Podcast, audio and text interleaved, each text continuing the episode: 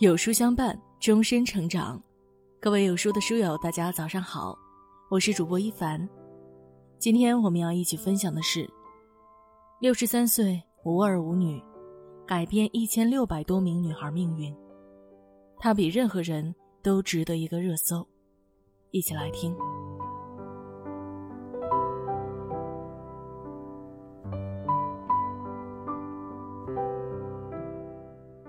一个偏远农村里面的孩子要考上大学有多难？城市里面的孩子放学无忧无虑参加补习班的时候，他们可能还要养猪、做饭、做各种家务补贴家用。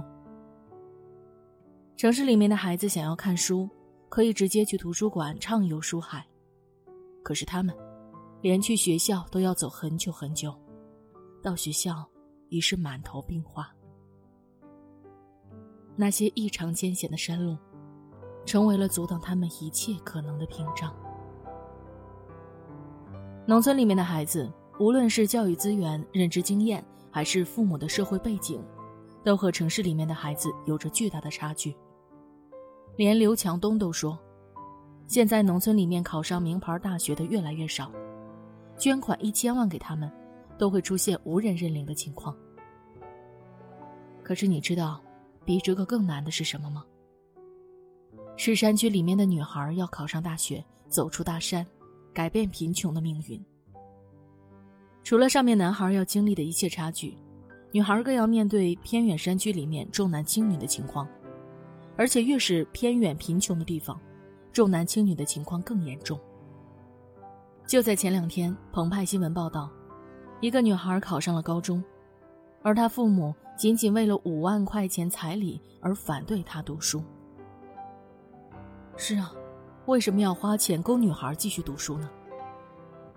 嫁出去的女儿就是泼出去的水，即使她将来发达了，也是为了别人的家庭好，还不如直接把他们嫁了，换一笔彩礼钱，要供也是供儿子。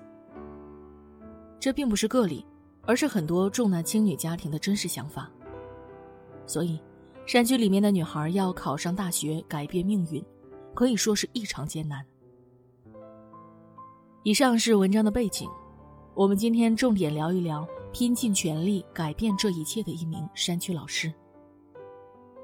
她叫张桂梅，是一名优秀教师。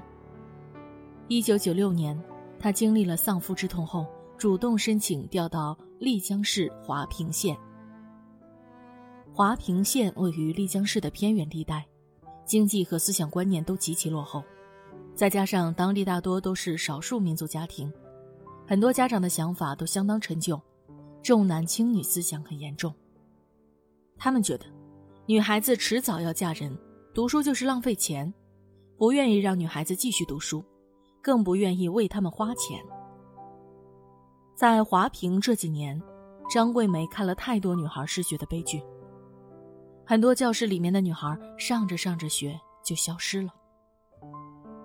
这些消失的女孩，大多数的命运不外乎两种：一种是早早的被父母嫁出去换了彩礼，换来的钱给哥哥盖房供弟弟读书，而他们自己还未成年就要嫁为人妇；另一种是外出打工或者在家帮父母干农活，十几岁就挑起了赚钱养家的重担。一桩桩悲剧让张桂梅又恨又急，因为她知道，如果放任这些女孩不管，她们这辈子乃至整个华坪都摆脱不了贫困。低素质的母亲如何能教出高素质的孩子？一代传一代，一代不如一代，他们永远摆脱不了贫穷和愚昧的困境。从这个时候开始，他就动了办一所免费女子高中的念头。我想救他们，我想让这些山里的女孩读书见世面。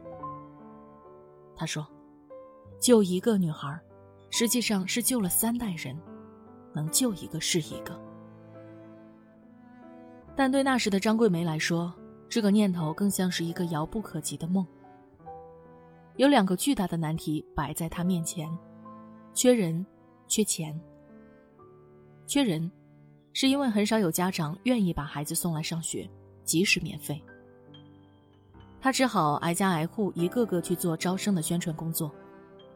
偏远的山路崎岖难行，大多是一些羊肠小道，走上去，坚硬的石子硌得脚底板生疼，而张桂梅只能步行。有一次，她不小心在路上摔了一跤，摔得骨折。而比这更难的，就是缺钱。建校要花钱，师资要花钱，学生生活要花钱。既然全免费，钱从哪里来？没办法，他只能用最朴素的方式，像乞丐一样去找人募捐。平时需要上课，而不上课的时候，他就拿着自己的优秀教师证件和对自己的报道，满大街去找人筹集经费，五块十块一样去筹集。有人骂他。你戴着一个眼镜，斯斯文文的，做什么不好？怎么做一个骗子呢？是啊，开一个免费的高中，只帮助那些上不起学的女孩，这简直太超脱实际了。他被骂、被嘲笑，遭到冷遇，受到白眼，还被工厂里的保安放狗咬过。但是这一切，他只能打碎了牙往肚子里面咽。五年过去了。他仅仅筹到了一万多元。事情的转机发生在一次人大代表大会上。那时候，张桂梅去参加这个会议，因为她把自己身上的钱都捐给学校了，衣服穿得很破烂。由于经常在山区里跑的缘故，裤子破了两个洞。她自己没有发觉，一个记者发现并提醒了他。后来他们熟了，张桂梅告诉他自己的故事。这个记者深受感动，写下了一篇报道。我有一个梦想，就是这篇文章，让许多人都认识了张桂梅。她的故事在全国传开，各种捐款纷至沓来。零八年，熬过重重艰难之后，全国第一所免费女子高中——华坪女子高中被张桂梅建起来了。学校是建起来了。但是遇到了重重困难。第一是这些孩子的基础非常薄弱，明明读的是高中，很多知识却要从初中小学开始教，和城市里面的孩子差距太大。没有办法，他只能采取笨鸟先飞，比别人花更多的时间。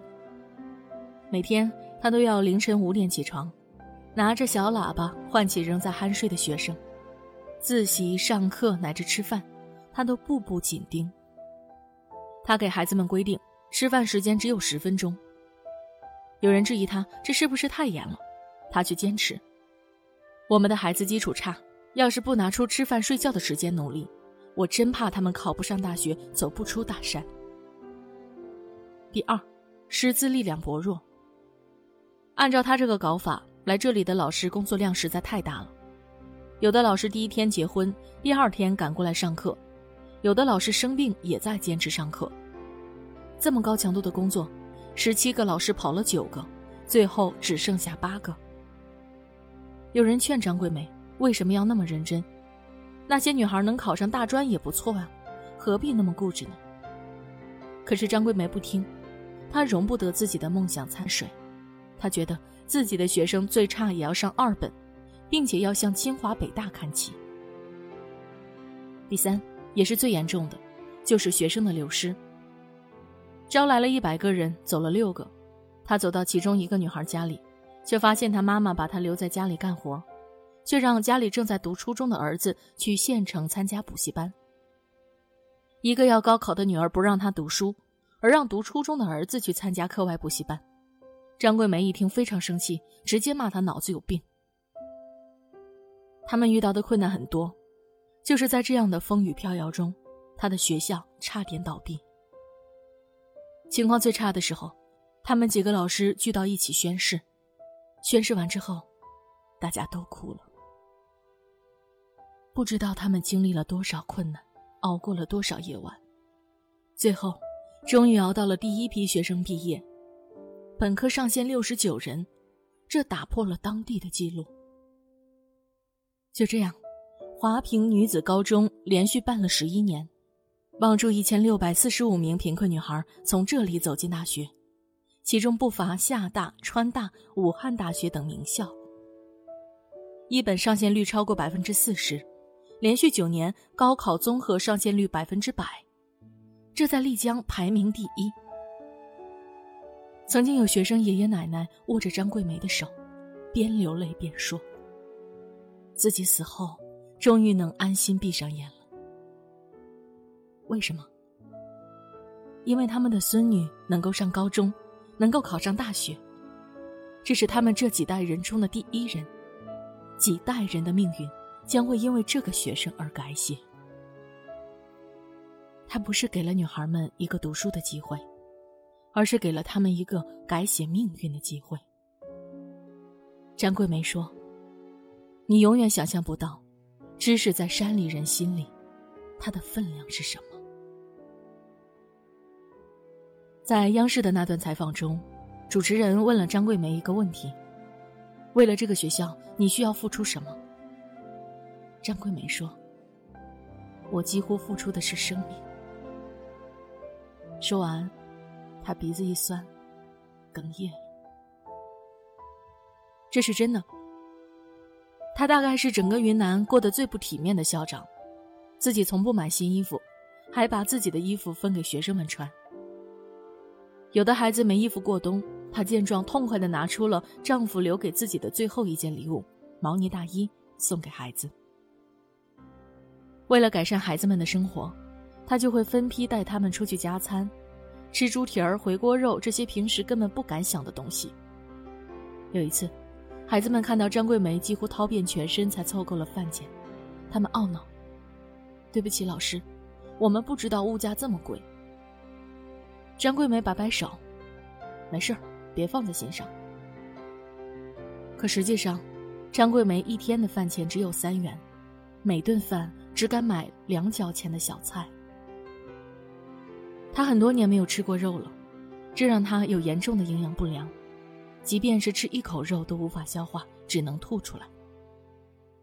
张桂梅没有存款，她把自己所有的钱都给了学校。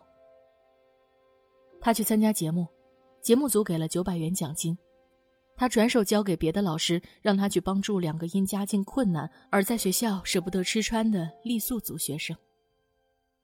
获得了表彰，奖金三十万，他分文不取，当场决定捐给学校的建设。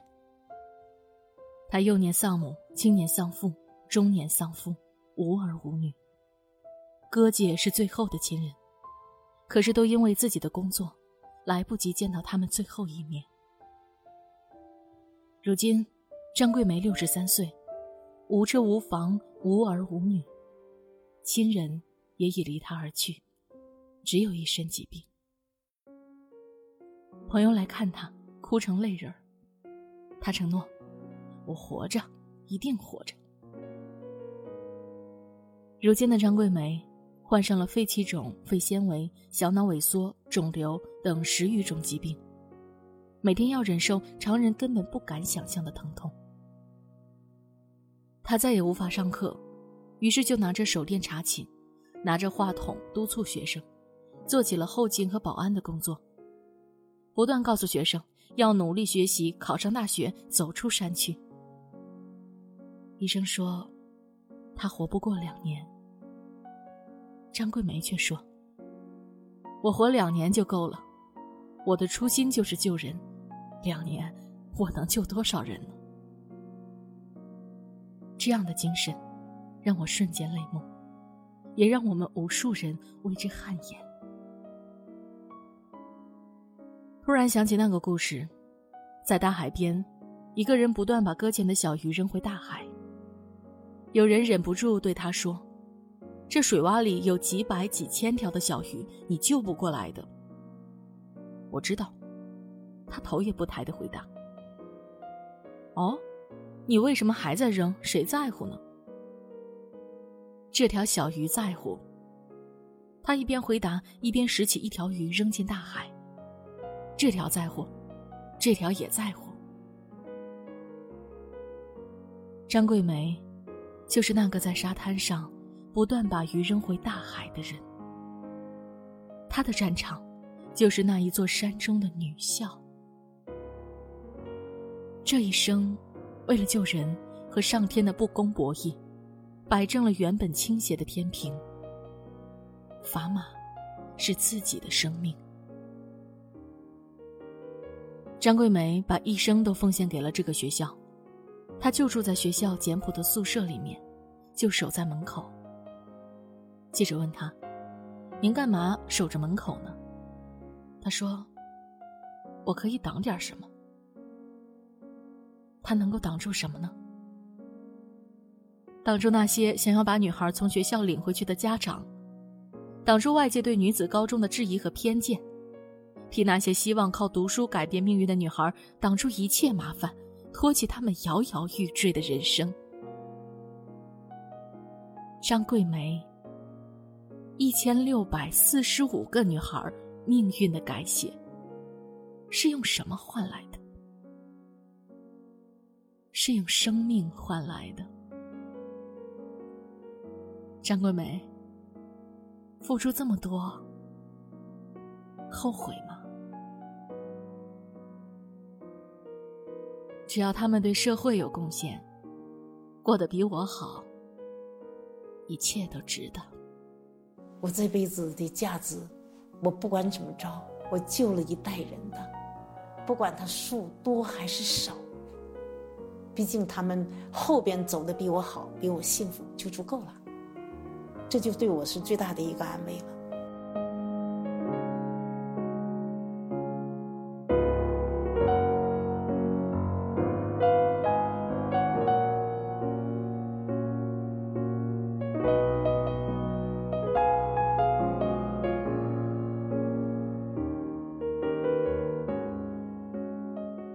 张老师用生命诠释教育理念，用实际行动培养下一代发展。有书君也希望在这个物欲纵横的时代，把这种精神传递下去。现在扫描文末二维码，关注后回复“书单”，即可免费领取三十本少儿必读读物，改变世界，从小做起。听完今天的文章，有书君有件事情想跟大家说。有书友反馈说，最近不会按时收到有书的文章了，那是因为公众号现在不再按时间推送，而是有了新的算法。如果您跟有书的互动多，有书就会出现在列表靠前的位置。如果您想要更多的看到有书，就麻烦您点一点再看，多和我们互动，这样有书就能出现在您公众号靠前的位置了。走心的朋友越来越少，所以您才对我们越来越重要。未来的日子。还希望有您一路同行。好了，今天的文章就分享到这里了。长按扫描文末二维码，在有书公众号菜单免费领取五十二本好书，每天有主播读给你听。明天同一时间，我们不见不散。